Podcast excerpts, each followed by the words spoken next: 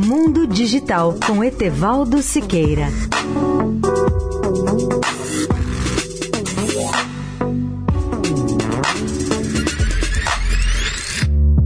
Olá, amigos da Eldorado.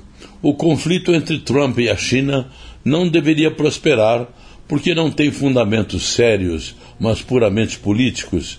Eu relembro que 5G é a quinta geração da telefonia móvel que traz uma revolução tecnológica de mil aplicações.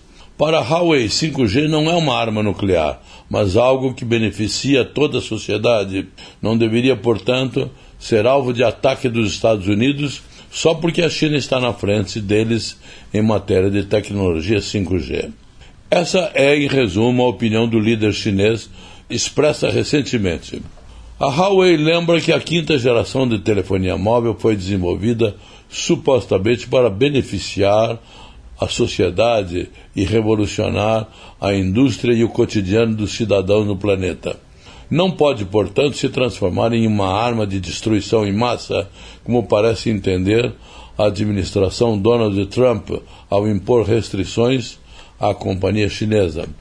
Vou dar agora um exemplo de um país que acaba de adotar pioneiramente a tecnologia 5G dessa empresa chinesa.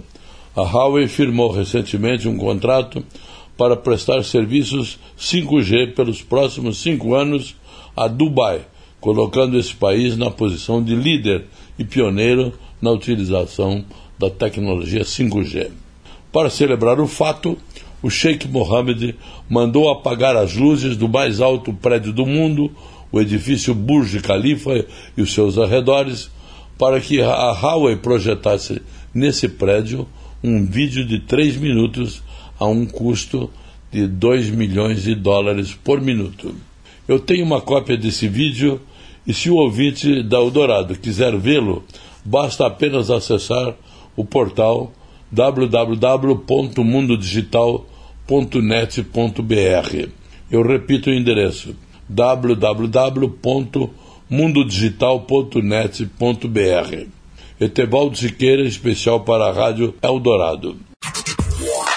Mundo Digital com Etevaldo Siqueira.